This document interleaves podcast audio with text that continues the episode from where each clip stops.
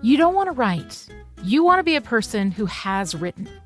Here's the secret no one enjoys writing. And I'm not talking about writing, capital W, which includes staring out windows, coming up with ideas, having a book published and out there. There are fun parts to capital W writing. I'm talking about writing, drafting, typey, typey, typey. Okay, some of us enjoy that part. I've met them, they're awesome. I don't understand them, but they're awesome.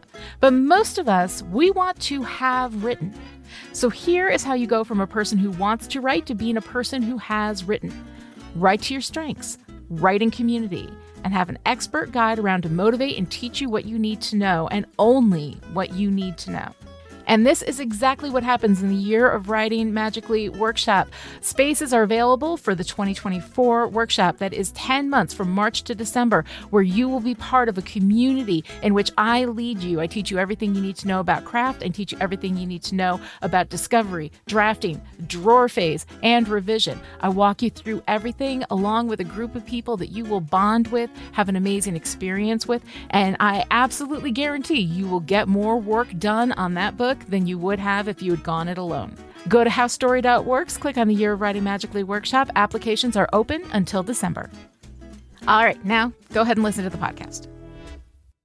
Welcome to Endless, a Sandman podcast from Chipperish Media. I'm story expert who sooner or later sees everyone, Lani Diane Rich. And I'm writer, erstwhile DC Comics editor, and mortal balladeer, Alisa Kwitney. Today on Endless, we were going to do August, but then we changed it up and it's our show, so we can do that. Today, we're going to be talking about the Sandman special, Song of Orpheus. Song of Orpheus was written by Neil Gaiman, penciled by Bryan Talbot, inked by Mark Buckingham, colored by Danny Vozzo, and lettered by Todd Klein. This issue was edited by Karen Berger, assisted by Lisa Kwitney. Cover by Dave McKean. So be it.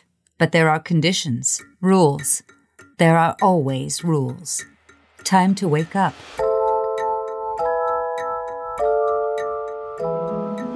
In the Song of Orpheus, we open to see Orpheus as we have known him, just ahead. He is floating in the water, crying out for his love Eurydice, when he realizes he is dreaming and sees his father watching over him. He becomes a full man again, because, you know, dreams, and then tells Morpheus that he had a strange dream, and Morpheus is all like, yeah, dreams are everything, past, future, you know, whatever. Orpheus is like, my future is me as a head floating in the sea. And Morpheus is like, eh, maybe, whatever, get up, it's your wedding day. Orpheus wakes up to see his best friend Aristeus. They prepare for the wedding day as Orpheus's family comes in Morpheus, his mother Calliope, and a parade of endless, including delirium, despair, death, desire, destiny, and hello, destruction. Look, my husband is a bearded redhead of Scottish descent with a boisterous personality, so clearly, destruction is my kink.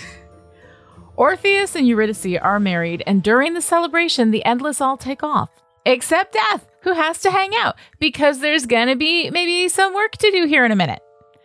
Aristeus asks Eurydice to step aside to chat, and when she agrees, he assaults her.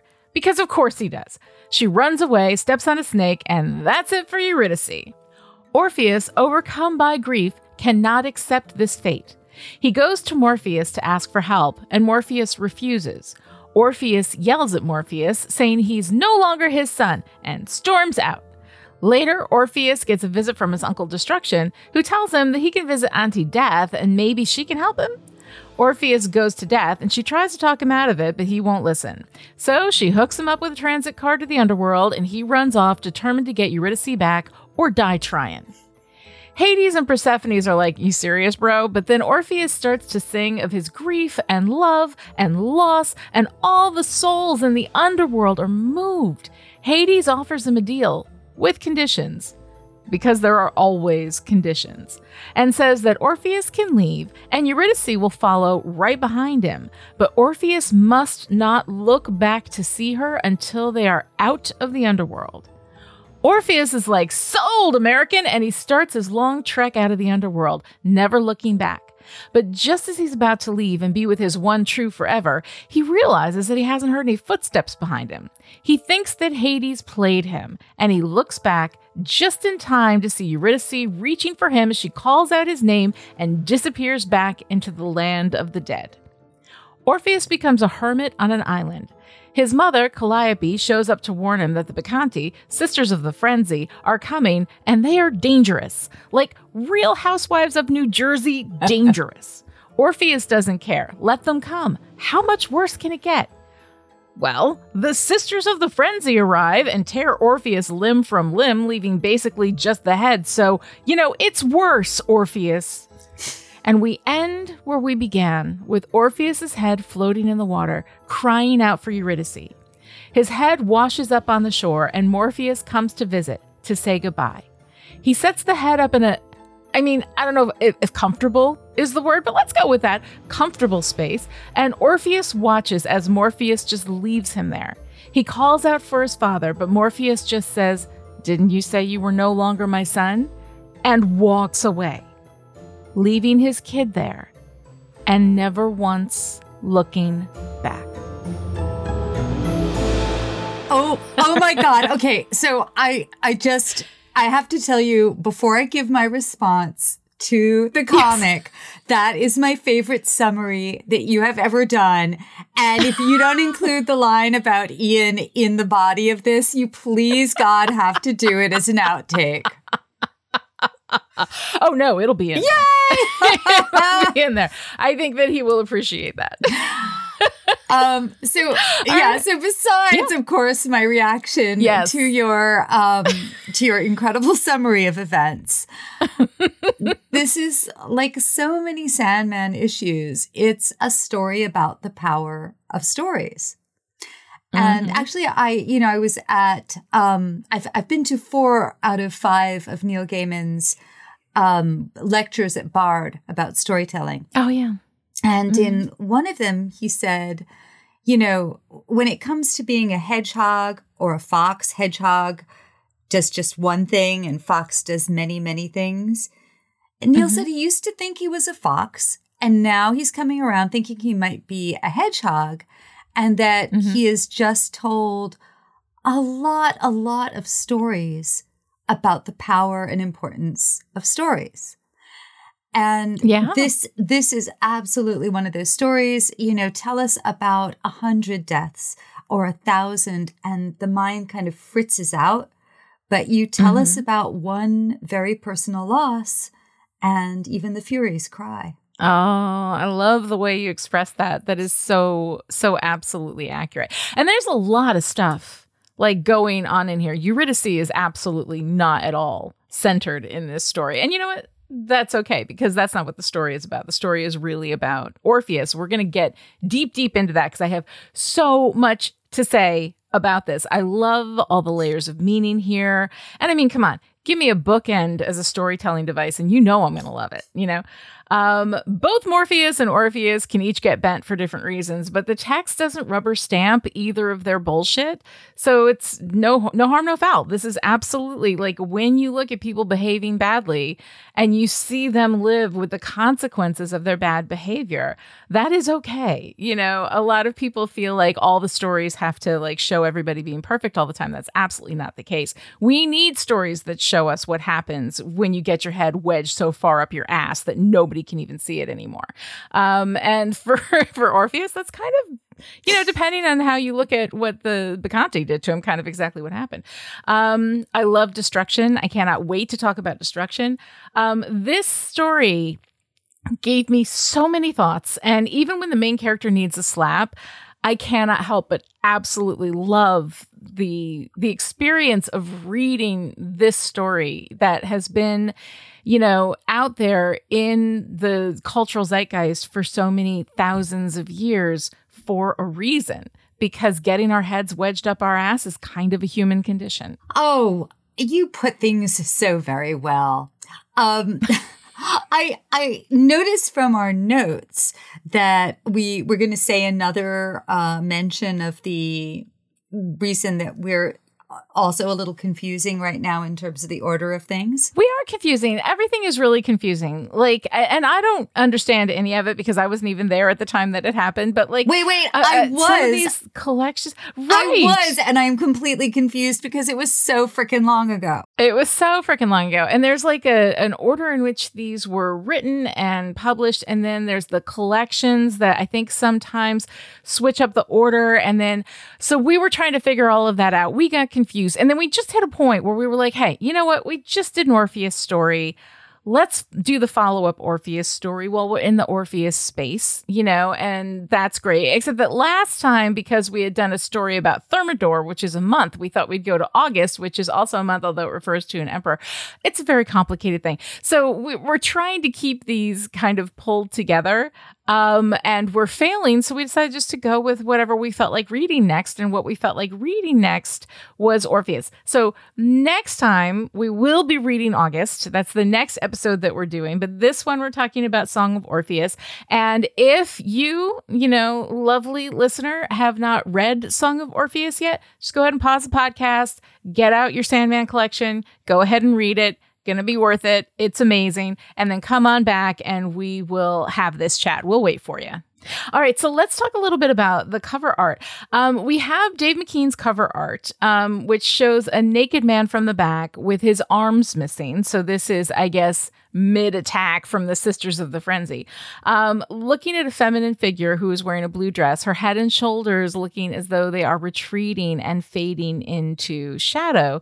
And I think that is, it's such a neat kind of representation of you know, this longing. We have them in complementary color schemes. So they're opposing each other. It's like they're looking at each other across this, you know, vast um, space between them. Um, and she is falling into shadow and he is just staring at her, no arms, can't reach for her. So, like, the, you know, even though this isn't like a, a literal representation of what happened, it is such a wonderful, like, metaphorical visual representation of what's at the heart of this Orpheus story. Um, and once again, like I think Dave McKean just did an amazing job with it. I'm so dying to say the thing that I'm supposed to not say to Lucien's library. That's okay. Can I say ahead. it, please? Yes, absolutely. It was glow in the dark. This was a special double size issue, and it was glow in the dark mm-hmm. in the original floppy comic. Mm-hmm. Floppy meaning, you know, the the it's floppy because it's not yeah, right. a bound hardcover right, right. Mm-hmm. collected. And I have always been a sucker for glow in the dark. It seemed very fun and appropriate for this. Oh my God. I do remember, you know, being in the office. I think we were, you know, trying to hold it up to the light and then turn off the light. So back when people worked in offices. Um, uh, yes, remember that. Um, it's, it's so cool. And now, like, I really want to get my hand on one of those original prints that would have the glow have, in the dark effect. I need to find that. I, I, do have it somewhere, I think, unless I mean it was the victim of one of my many moves. But oh, I'll be at your house this week. We'll look at we'll look for it. all, all I can say is if you can't accept some loss, then you know you end up in in deep shit. That is absolutely very true. All right, so let's start with some discussion of I mean, here we are, like knee deep in myth and stories that have been told for ages and now we have kind of Neil's take on this within the world of Sandman. So tell me a little bit about this this Greek myth stuff we get going on. So this is where I kind of put on my, you know, long gray beard and, and my Robert Graves voice. So I I couldn't find. Uh, I don't think I have my cheat notes from. I looked a little at Hy Bender's. I don't seem to have the annotated version of this. Mm-hmm. I do have Neil's version. Uh, his version, his edition of the New Larousse Encyclopedia of Mythology. Mm-hmm. And given the dates, I do believe that that is what he would have drawn on. This was pre internet looking up. Mm-hmm. And um, so he would have had that. And of course, you know, uh, Euripides's play, The Bacchae, for uh, I'm hoping I'm Bacchae. Bacchae. I'm i think it's called Bacchae. I, I had a friend say, who did it in college, and okay. we had and it was a wild play, and um, they called it the Bacchae back then. So I'm guessing that's it. Okay, so that's background material. So I'm just going to mm-hmm. call out some fun ancient Greek facts. This is one of those moments when not having my friend, the late, wonderful Um, scholar and writer and tarot expert Rachel Pollack is a real loss because she knew more about Tiresias and Dionysus, and uh, she would have been my go to. So, anyway, here are little bits. Dionys- Dionysus was originally the god of wine, um, but becomes the god of vegetation and warm moisture. Then he becomes the god of pleasure, and eventually is known as a god of civilization. So he he sort of grows wow. into a more important god over time. Dude.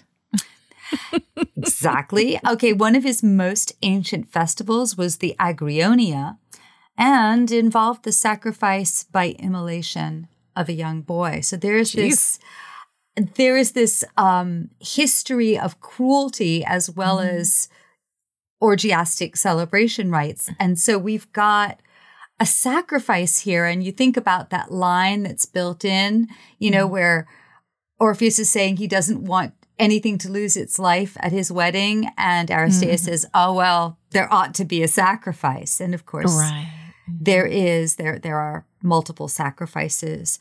Um, and in a way, sorry, I'm, I'm going off track, but I think that by not giving pain and loss its due in that moment mm-hmm. of celebration, it, it can be read as a kind of hubris. Mm-hmm. But anyway, orgiastic rites uh, took place on the slopes of Mount Citharon. Kitharon. I, I, sorry, I took Hebrew and not Greek, so I'm, I'm gonna guess it's Kitharon. Um, Neil did not make up all that bear suckling, lewd savagery that that's uh, classically sourced. Mm-hmm. Dionysus's retinue came to include the god Pan, who looked like a satyr, mm-hmm. that is mm-hmm. to say, half human, half goat from the waist down, and some simian uh, aspects as well. Each region had its own Pan, and the Pan of Thessaly, which country, was Aristeus. Mm-hmm. Another Pan was Priapus, which is, of course, another term for the erect male member. Oh.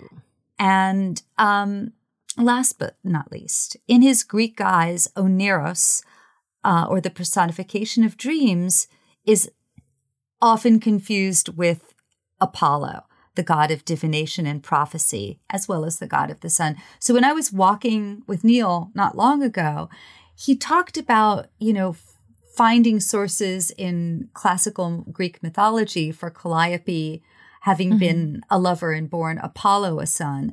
And Neil decided that, okay, you know, people confused Apollo and Dream. Yeah. Mm-hmm. And that was that was his take on it. So it it's uh so anyway, those are a bunch of the classical, you know, we we we notice probably most of us are more familiar with Shakespeare and a bit with Chaucer, mm-hmm. but I have a feeling that these days not as many of us have a classical Greek and Latin you know, uh, background. So background in mythology. Yeah. Um, you know, I it's so neat to kind of like see all of these you know these stories being told through the lens of the sandman mythos you know?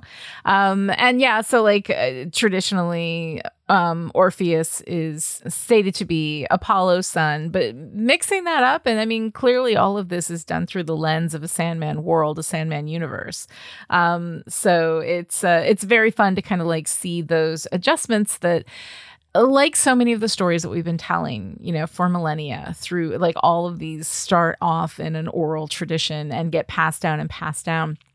The thing sort of goes through filter of human imagination and human metaphor. And I think it does get to where when you when you look at it through a different lens in the same way that we often do with Shakespeare where we'll take Hamlet and put it in like the 1940s or something like that that you can look at it through a different lens and sort of tease out different things from that story that has been sort of infused with years and years and years of of human um, imagination and understanding and experience that makes it such a universal kind of story. And so all that mythology, you know, not just Greek and Roman, but all world mythology, everything, every time you go to one of this, those old, old stories, you will find these human resonances that come from it being filtered through so many minds and so much imagination.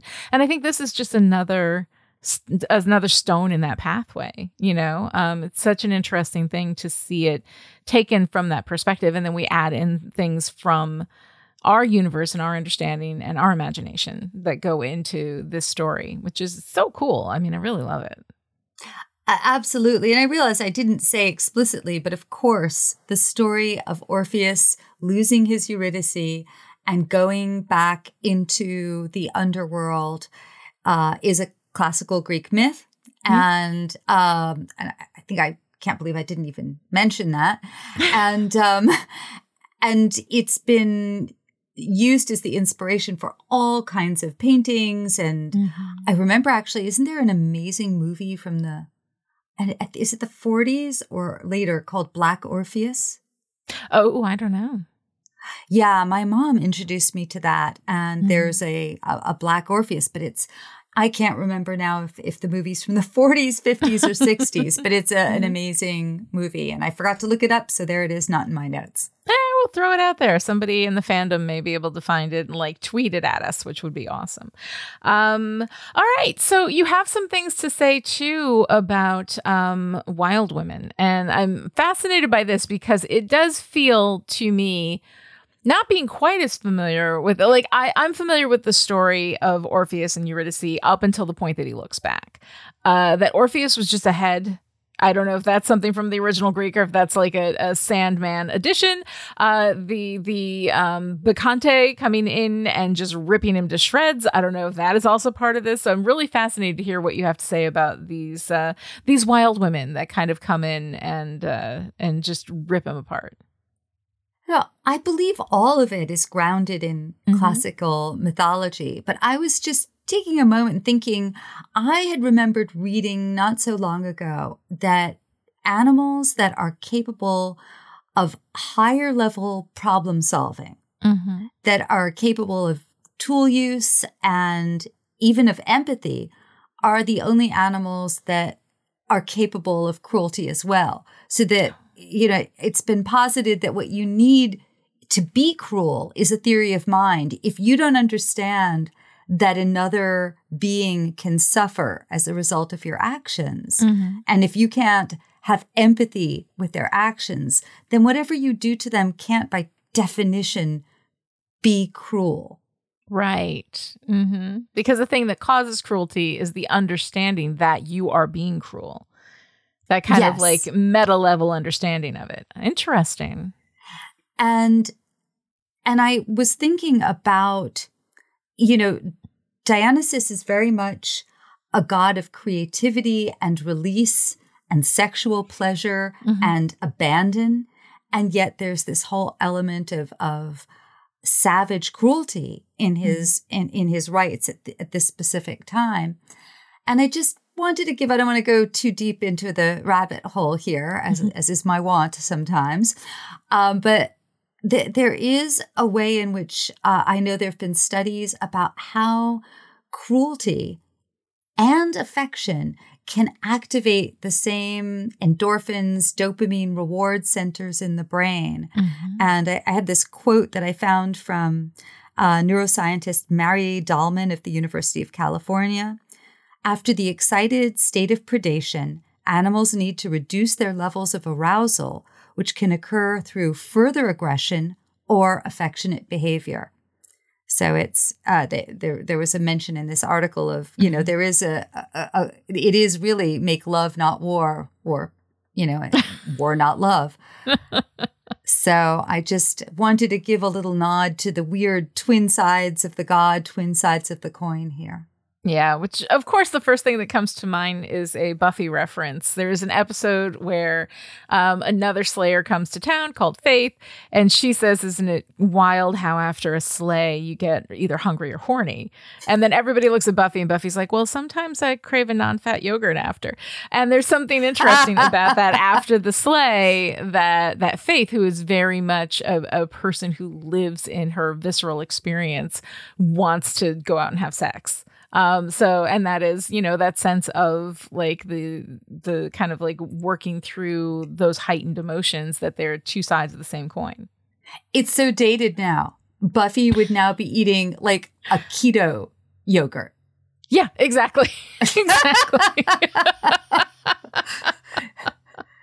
um but yeah, like it's it's interesting um how that you know these these can be reflections on each other you know that that that consumption of another person either through violence or mm. through you know sex and affection and all of that neat um the other thing that i was reflecting on is that there is a way that looking at the story now i see maybe i saw it back way back when and i just don't remember because i've forgotten a lot but you know, the fact that Orpheus refuses to relinquish his grief and turns his back on his father and mother and on the possibility of loving again and even on, you know, sexual abandon that's mm-hmm. a religious rite for the Bacchant uh, or the Bacchante. You told me how to pronounce it at the beginning of this episode. Oh, I I've have no forgotten. idea. I looked it up on the internet and there were like three different pronunciations. So I think you can just say whatever you want. This really should have been a drunk episode. I just want to say that now that we're halfway through it, I'm realizing if we ever did a drunk episode, it should have been this one. Oh, man, really? well, I'll have to find another drunk episode. I mean, right? like the drunk history of Sandman. Uh, Actually, that would be an awesome like Patreon bonus or something like that, where we just sit we and drink and talk about exactly and just talk about and tell the stories of Sandman. Yes, and then we think that we've been really clever and we listen to it afterwards. oh man, yeah, I would have to hire somebody to edit that. I think it would probably drive me crazy. um. Okay, so in the sense that the Greek tragedies always involve a fatal flaw in the hero, mm-hmm. I prefer Neil's version of the fatal flaw that Orpheus cannot let go of his grief. To yes. the idea that the fatal flaw is like with Lot's wife, that you, because you love someone, your your spouse, your your child so much, you can't just trust that they're still following you to safety. You look, and that's that's a flaw yeah.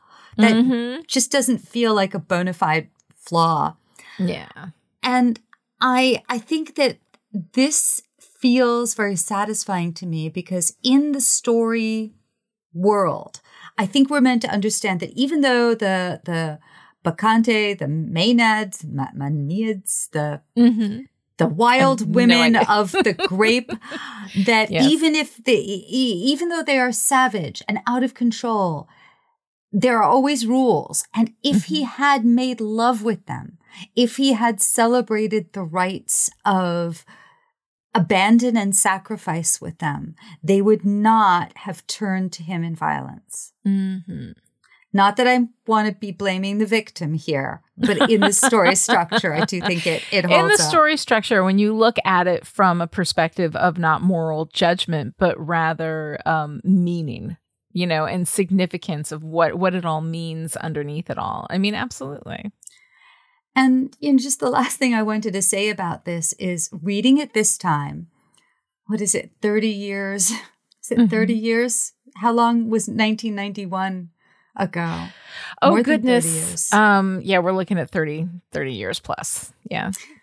So I found myself thinking about the wild rites, mm-hmm. the innocence of teenagers and young adults, you know, at rock concerts and raves, mm-hmm. celebrating life with eros and intoxication. And I, in light of things that have gone on in the world, mm-hmm. I just wanted to say that um, this story hit a nerve. Maybe everything hits a different nerve right now.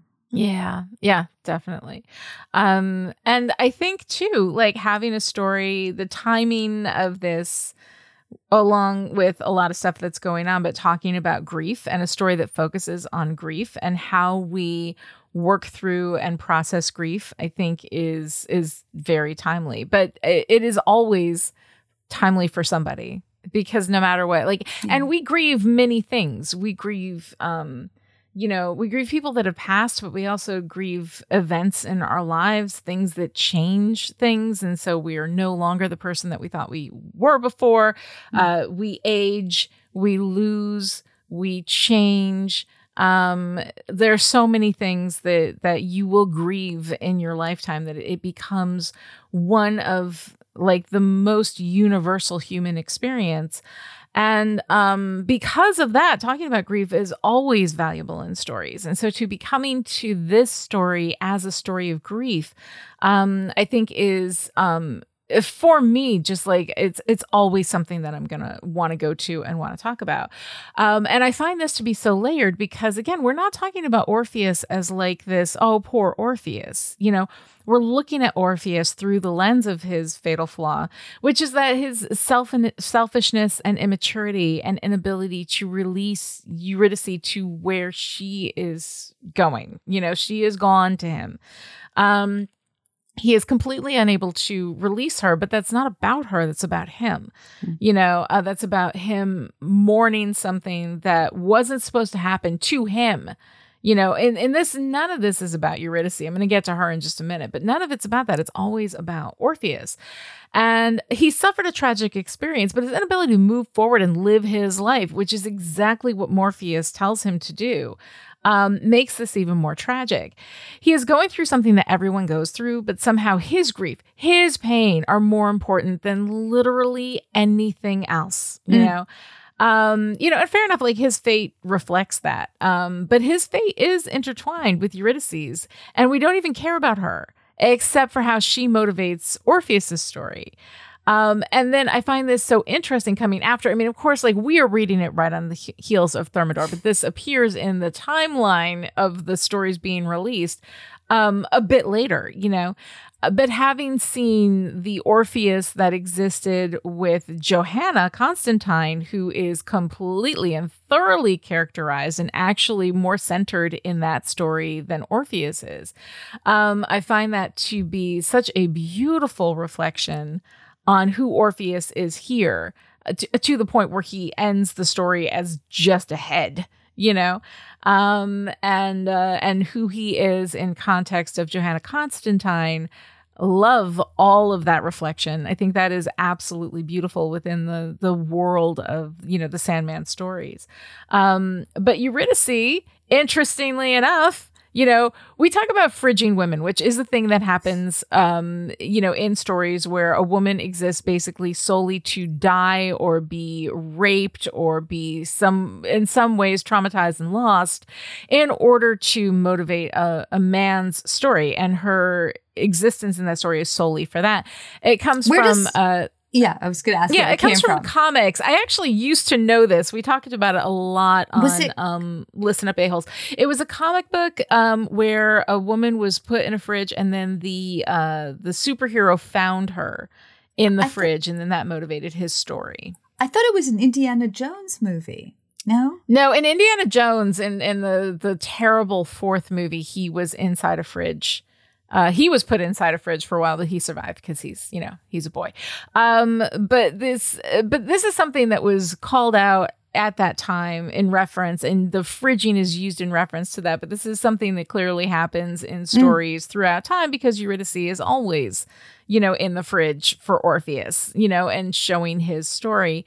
Um, she is not centered in this at all. And I think that that is actually used really well here. This is something that can be a criticism and is often used as some kind of knee jerk feminine criticism that like oh here we go again right? Here is a lady who is fridged. You know we don't even know her. We don't know anything about her. She ends up dying because of one stupid man who suffers absolutely no consequence for anything that he did. Aristeus just goes off and gets drunk and does it to somebody else you know? Um and yet eurydice actually, you know is the one who dies. Mm-hmm. ac- actually we're told that aristeus has not gotten over the death of his wife. So uh-huh. his own justification, I'm assuming, mm-hmm. for what he does is that he, you know, he hasn't loved since his wife died and he's so overcome by his feelings that he can't control himself. Mm-hmm. So we mm-hmm. have yet another version of how too great a grief can actually make you guilty you know, of a transgression. Right. Or how making absolutely everything in the universe about you and yes. not about, you know, um the the people that you love um that you have lost like it's it's really interesting and i think that honestly like this is a circumstance where putting eurydice in the fridge reveals so much mm. about this very self centered perspective that Orpheus has. And this is one of those things, too. When I talk to writers, like nothing is always bad, right? It's how you use it, it's how you use that. When writers you know put a woman in the fridge with absolutely no purpose to it and then just just motivate some male story about going out and you know beating the shit out of everybody because he can't get over his loss or whatever without it without the text actually looking critically at that behavior that's a problem you know? But here we have Eurydice in the fridge and I think that she serves the story because the story was never going to be about her. It's not about her because Orpheus can't see past the end of his own nose. Orpheus cannot see anything except his pain, his suffering, you know? Um, and when Orpheus comes to save her, you know, from this world full of people who have died, whose loved ones have mourned them, right? Um, but it's Orpheus who's going to get his back because this is special because it is his. And it's not even about her or what she means to the world, it's just all about him. Um, and so he comes back into this space where we see all of these dead people, but all of them, none of them matter. We don't care about them. Why would we care about them? Orpheus didn't love them, so they don't matter.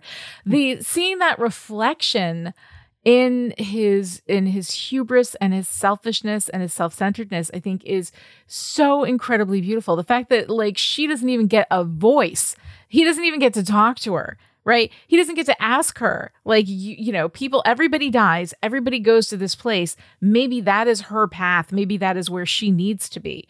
Um, and she gets nothing. And then, and then at the end, like you pointed out before, it's not that he's like, oh my God, is she okay? These rocks are sharp. Does she have shoes on her feet? Does she, do we know, do I know that she's going to be all right from this trip? Yada, yada. I can't hear anything. I can't, you know, it's not that. It's that when he left, he heard Hades laughing, and then that laughter just echoed in his head and echoed in his head, and he thought he was being made a fool. And mm. so hmm. for the for his sense of oh. pride, that's why he looks oh. back to make sure that he's right and not being laughed at. Not about her. I did, you know, I never caught that. Mm-hmm. And in that moment, as you say this, I'm realizing he resembles his father. Oh yeah. Oh yeah, because Orpheus is not the only one being a dick in this. Morpheus has got some issues too. We're gonna get to that in a minute. Yeah, and this is but, pre. This is pre imprisoned Morpheus. He's yes. got his ruby. He's got you know, uh, mm-hmm. uh, just he is so full of himself. Yeah, yeah, no, I, and that I think also like the, ugh, and this is the thing.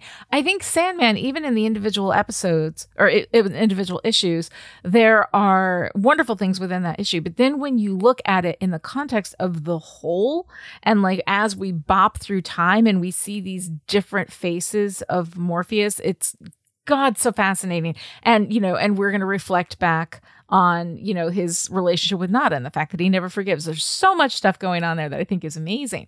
Uh, but to finish up this discussion of Eurydice, um, you know, we have her last words as this idiot turns around and looks at her and destroys any hope she has of being alive again, you know.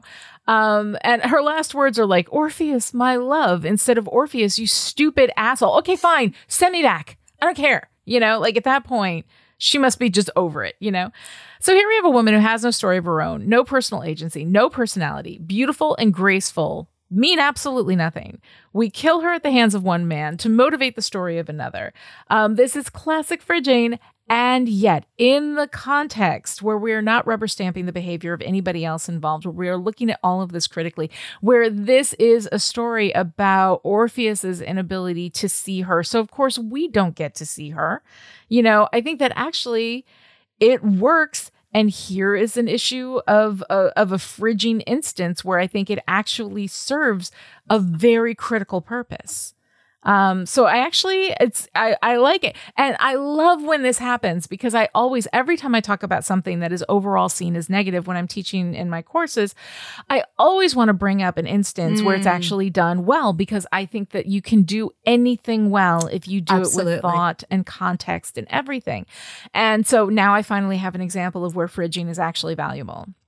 You know so i and i guess because it's valuable i don't think it's fair to actually call it fridging. I think it's something else in that case. Because the whole context of fridging is that it's not valuable that it is just a way of using a woman for a purpose in a story where she is not given full agency or full characterization and she is her experience is not centered at all. Um, and i think that that is something that reflects a, a negative element in our um, culture. So i wouldn't even actually qualify this as fridging but i will for the sake of having a good example of it so I'm gonna I'm gonna use it anyway. Um, so the next thing that I wanted to bring up though, um, which we have not talked about, and I am so excited about because I have been unspoiled in Sandman.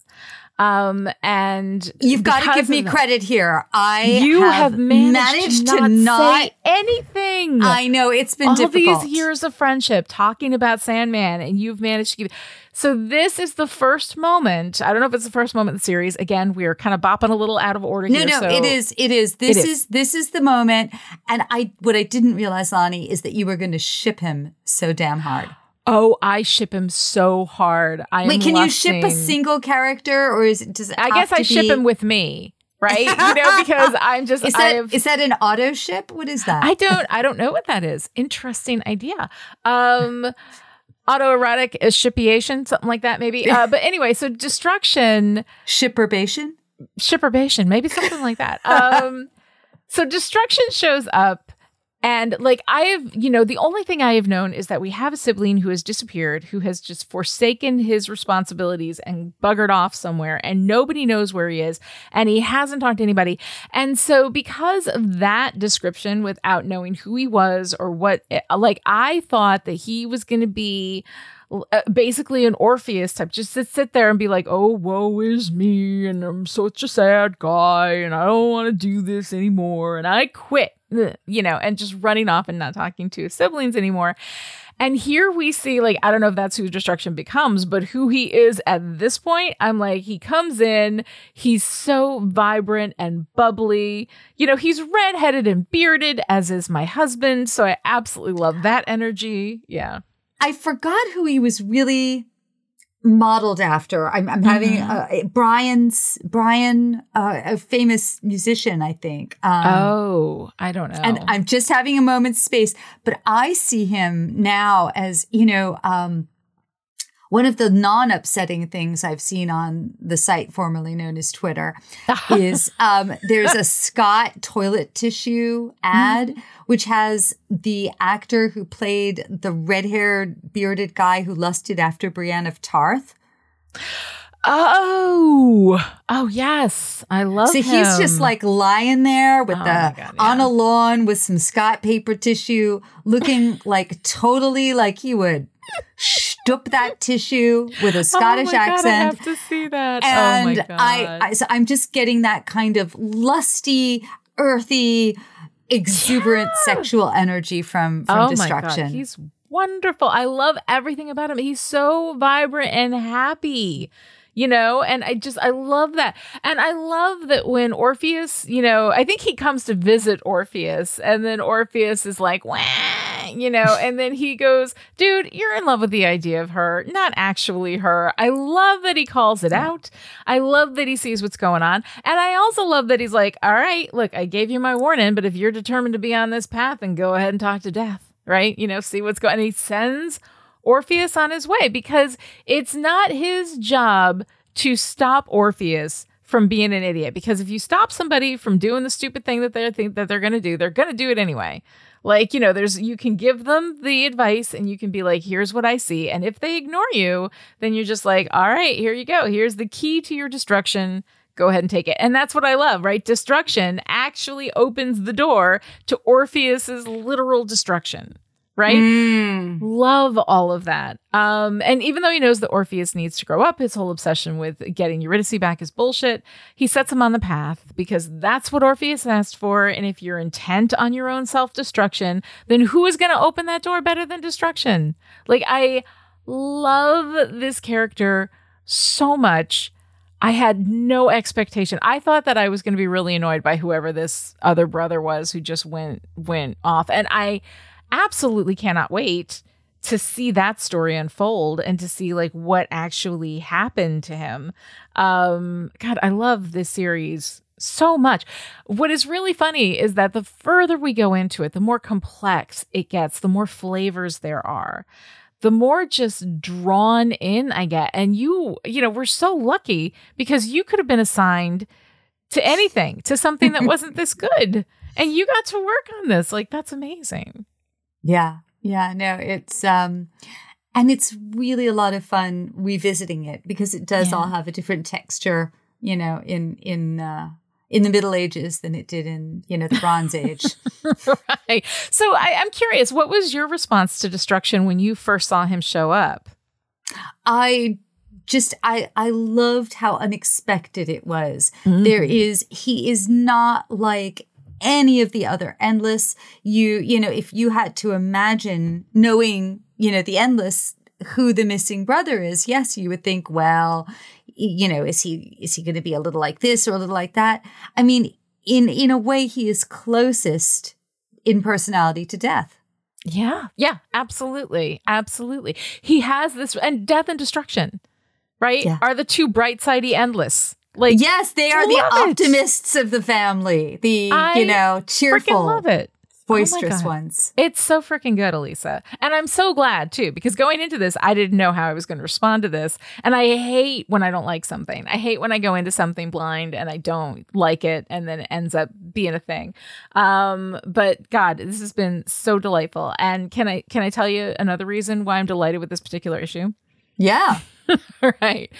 So talk about writing devices, right? And a lot of times people, uh, and especially like sometimes writers can be overly critical of writing devices. It's like, well, it's not, you know, original and it's formula. And yet it is not. It is all in how you use it.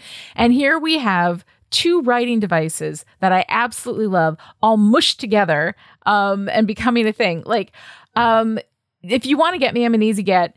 Use writing devices that reflect on each other meaningfully, and I will seriously be yours forever. And I adore how the story starts and ends with Morpheus and Orpheus and the head in the water, right?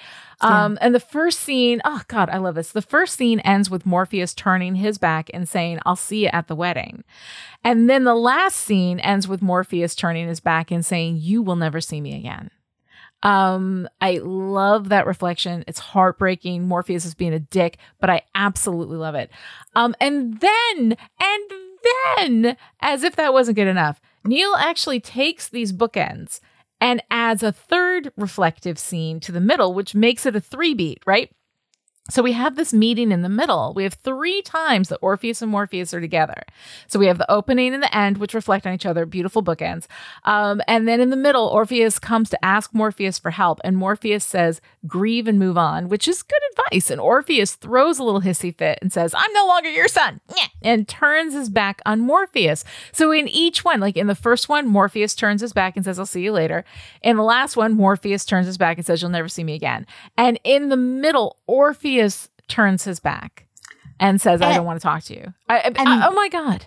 and retroactively, it so deepens our understanding of Thermidor and Oh you know, and Morpheus coming to Johanna Constantine and making this deal to to rescue his son's head.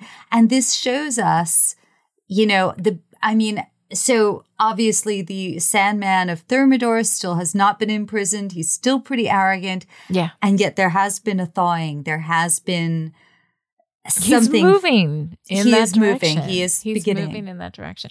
Uh, yeah, I mean, I just I love it so much. I love it so much. Like I can't like I really like and I just read it right before cuz I I like I'm going to pull back the curtain a little bit.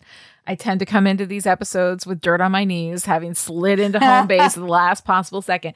And um, so I just read this issue for the first time. And the more we're talking about it now, like as we're talking about it, as we're processing it, I find that the more I talk about it, the more I absolutely love this issue. And it may be one of my favorites, which happens all the time when I read these, right? Um, but let's talk about Morpheus. Let's talk about where he is. I mean, again, this is again pre stuck in a glass bubble for a year, Mhm. you know? Um, and Morpheus is right with the advice that he gives Orpheus, but he's such a dick about everything else. When Calliope wants to dance, he refuses. Um, and then later, when Calliope comes to see Orpheus, um, and she tells him about how, like, you know, hey, I, I, I kind of broke up with your dad. You know, uh, I'm pretty sure I, am very full of enough with this shit energy right now, you know. Um, and she says Morpheus never forgives, um, which we've seen repeated, you know, through the Sandman series as a fatal flaw for Morpheus. Yes. Okay. So this, I mean, I love that section with Calliope so much oh, because oh, in the midst of all of this grand tragedy, there is the small tragedy of the failure of a marriage. Yeah. And what Calliope says is he will not share anything of himself.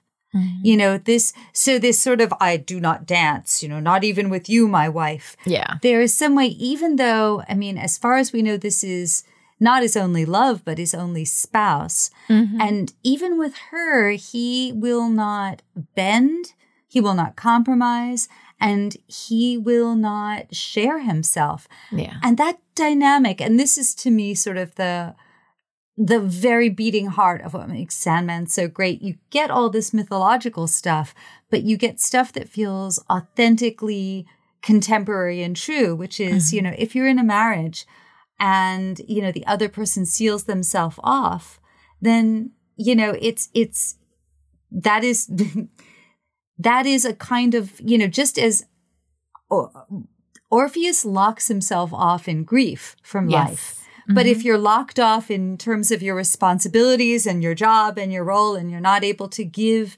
to your wife mm-hmm. or your son that's another way of um kind of I, I, I want to say like flouting the rites of Dionysus.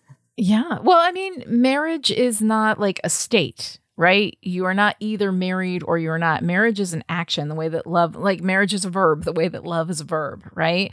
Like it doesn't exist if you don't, I mean, it may exist legally, but it doesn't exist in spirit if yeah. you don't connect. It is about being connected with another person. And so we mm. see like Orpheus never got this marriage, which is what he would have gotten because he's so freaking self-centered and and dumb that Eurydice would have lost her patience with that shit pretty early on, you know? And um, who knows if he would have actually grown up, but considering that he absolutely refuses to grow up to the point where he loses everything but his head, you know?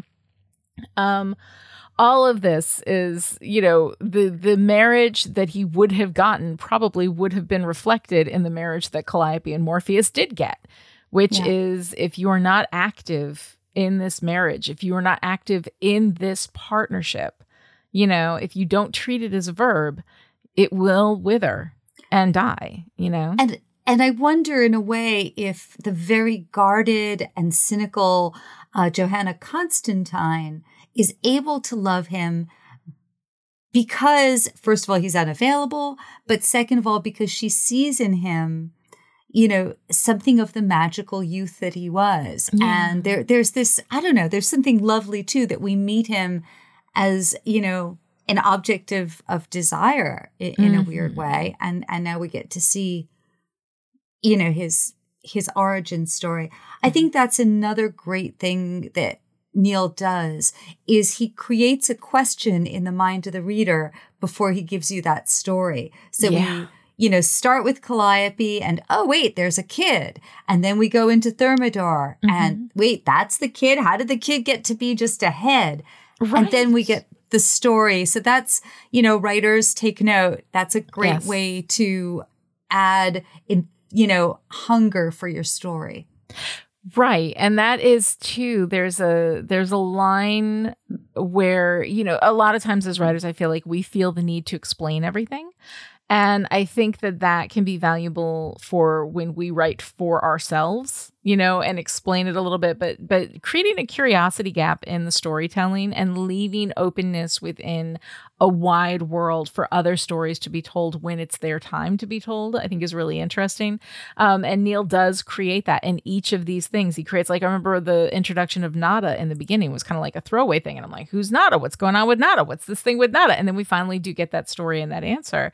Um, but there's so much in, in this world that, um, you know, you see the shadows and shapes you know, in the corner of something, but that's not what we're doing right now. And so Neil is really skilled at like dropping that breadcrumb and then being like, later, we're going over here now. You know, Yeah. um, he is a, a, a wonderful, I think, guide. You know, through this land that um that in, you know is the world is so broad and so big and so complex, and it just is so interesting to see all of these little areas of shadow have the light turned on for a minute, and you're like, oh, okay, I get it now. You know, um, but the the Morpheus, you know, fatal flaw in that he he's so stubborn and he doesn't open up and he doesn't forgive.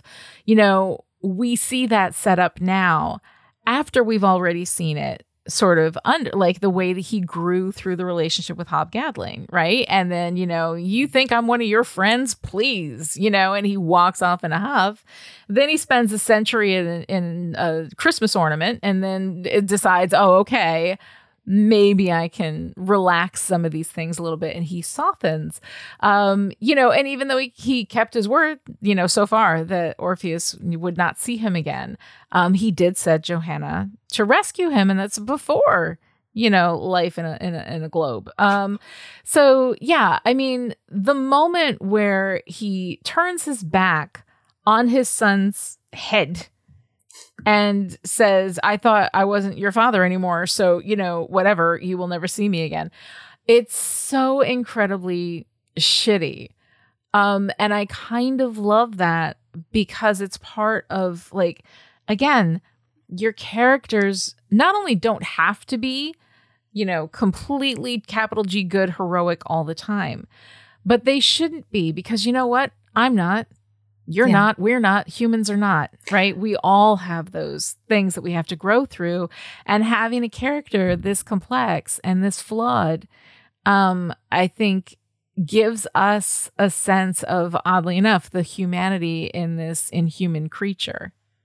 Yeah, absolutely. And we're getting to see the Sandman not knowing what it really means to be a parent because just because your kid has a hissy fit and says, You're not my real parent anymore, Yeah. you know, you you do not take them up on that. You your role is to hold steady, you know, as they rage. And in some way, Sandman's not mature enough for that mm-hmm. yet Not in yet. this. Yeah, and as a lot of us when we have children are also not mature enough um Yeah. you know to uh to be the parent that we would sometimes wish that we could be, you know. Well, Um, it's it's rough because we watch them making mistakes and not listening to us. Yeah. and um and you know we do not we do not want them to uh We don't know, want them to suffer, but sometimes they have to, right? Yeah. I mean, sometimes they have to. hopefully not like this I, ideally, ideally not. Um, but uh, but all right, I believe I hear some music in the background that's telling us it's time for Lucien's library. So let's go ahead and shift into that. Give us the behind the scenes on this stuff. okay so bryan talbot who Mm-hmm. also penciled august which we'll read next is so good at capturing ancient uh greece just as Mm-hmm. we'll see he is with ancient rome just something very specific and dramatic about his people And Mark Buckingham, whom everyone calls Bucky, is just Mhm. such a, a brilliant inker. Um, especially, I mean, I remember looking at the original inks for that page where the marble palace of of, of death with her snazzy gown, and um, and he, I, I mean, he went on to do. Uh, he also penciled. He goes on to pencil some Sandman issues. He became known as the main. Is it the main or the only penciler for Fables? Um, and I think he wrote at least an issue of, of Fables as well. So anyway, if you are fans of this team, uh, you should look up more books. Bryan Talbot drew and wrote uh, his own comic, The Tale of One Bad Rat, um, which is just a, a wonderful, heartbreaking story. Uh, so anyway, just wanted to give a little shout out to the art team. Um, I've mentioned the glow in the dark cover Yes. already because I could not resist. Mhm. I wanted to mention so my mom, whom I mention a lot here, Yeah. uh, told me I can't even remember the first time she told me about the poem by um, Rainer Marie Rilke called Orpheus, Mhm. Eurydice, Hermes. And I think we're going to put the whole poem in our show notes. This is the translation by Stephen Mitchell. Mm-hmm. And I just wanted to read one, you know, I'll just read the last bit because we get okay. Eurydice's point of view. Yeah. But now she walked beside the graceful god, her steps constricted by the trailing grave clothes, uncertain, gentle, and without impatience. She was deep within herself, like a woman heavy with child, and did not see the man in front or the path ascending steeply into life. Deep within herself, being dead filled her beyond fulfillment. Like a fruit suffused with its own mystery and sweetness, she was filled with her vast death. Okay, there is so much there that I find so fascinating. First of all, that we get to see anything from Eurydice's uh, perspective is is really nice, but also this this idea that the death is a process. It is a, a, space that you move into and we all do you know? Um and the idea that this is where she is because this is where she is supposed to be that that is the next phase in her her whole experience and that death has fulfilled her you know, that death has given her something and that she is, we are all fundamentally changed by all of our experiences. Mm. That once you have passed, right, that becomes part of who you are, you know. Um, and, uh, and so I like, I, there's so much about that that I love. We'll go ahead and put it in the show notes, presuming, I'm, I'm presuming it's, it's, in, you know, not copyrighted at this point. So I think, I don't know about the Stephen Mitchell, um, translation. But I think since, yeah, yeah, I don't know for sure, but, um, I'll look it I, up. I, will look it up. If it is available yeah. and I can legally reproduce it, I will put it in the show notes. If not, you know, look up guys, the Stephen Mitchell translation. Mm-hmm of of the poem. Yeah. It's it's really there's more to it and it's great. It is. It's absolutely wonderful. Um, but I, I and love that, and it's a it's a really neat way to get that other perspective in there. The story, uh, the story here that is not about Orpheus, but this story is about Orpheus, and it very, very, very uh, well illustrates all of the things that we need to talk about with Orpheus. Absolutely. And now for something gross. On page 45, the bacchant or the Maenad that's yodeling in savage glee is actually holding Orpheus's manhood. It's been uh, discreetly colored. I still remember Karen Berger saying to me, make sure that Bryan doesn't draw something too explicit. So I do know that uh-huh. I conveyed that. And then Karen looked at it a bit askance and said, Can, you know, have Bucky ink it really vaguely? And she still wasn't happy. And she said, have Danny color it as mutedly as possible. So if you didn't notice, that's what it was. And also, you know, mostly I can't remember stuff that happened 30 years ago. Mm-hmm. I need the scripts or the notes, but I don't have the script. I don't have the notes, and I remember very clearly that in that silent panel where Aristeus, uh, you know, is is is watching the wedding, he is having a totally priapic reaction to the wedding kiss. I did not notice that, but I will absolutely be going back to uh, to check it out. And this, and once again, here we go. The art brings in a lot of layers into a story, into a yes, comic book. Yes, indeed. Um, so those are wonderful details to keep an eye out for. All right, Alisa. So here we are at the end. Um, what is your favorite art? Your favorite page of art in this? Um, I think in terms of the art, my favorite page is Orpheus going into, um, you know, first into it, it, the lead up, which I love, is Orpheus going into Death's modern apartment. Yes. And then her bringing out the glam. I mm-hmm. love that reveal. I love yeah. that she's still not going ancient Greek for him because she'll compromise, but only so far. and, uh, you know, she's, she's royalty too. She, she's, yeah. she's not so kind that she'll wear a toga for him. and I, I appreciate that that she you know she's like I'll meet you halfway kid but no you know yeah. um and she's still very much herself you know even in the the different perspective um I gotta say like the two page uh you know reveal of uh, destruction when he visits Orpheus and they have that whole chat um, I absolutely love that. Destruction bounces on the page. Um, is so much fun, and um, and the the acting in the artwork is tremendous throughout this Yeah. whole thing.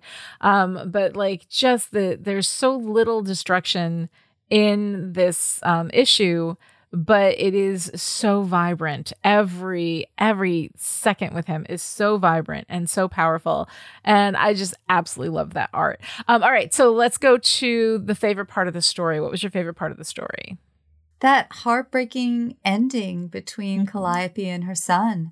Yeah And uh, I don't know if that would have been what I chose back in 91 when I first read this, um, because I wasn't a mom yet. But Mhm. to think about your grief at watching your child who's no longer young enough that you can make them listen to you, but Yeah. watching them making a tragic mistake, that's very heartbreaking for me. that is that is absolutely devastating What did you find the most, I don't know, resonant? I I I mean, you know, I'm sorry, but like my writer's heart just gets this one. The bookends that are also morphed Mm. into a three beat. Like first of all, the efficiency of that storytelling to utilize two writing devices, put them together, and then do them so well. Like, you know, I gotta say that completely gets me. Like I absolutely loved that.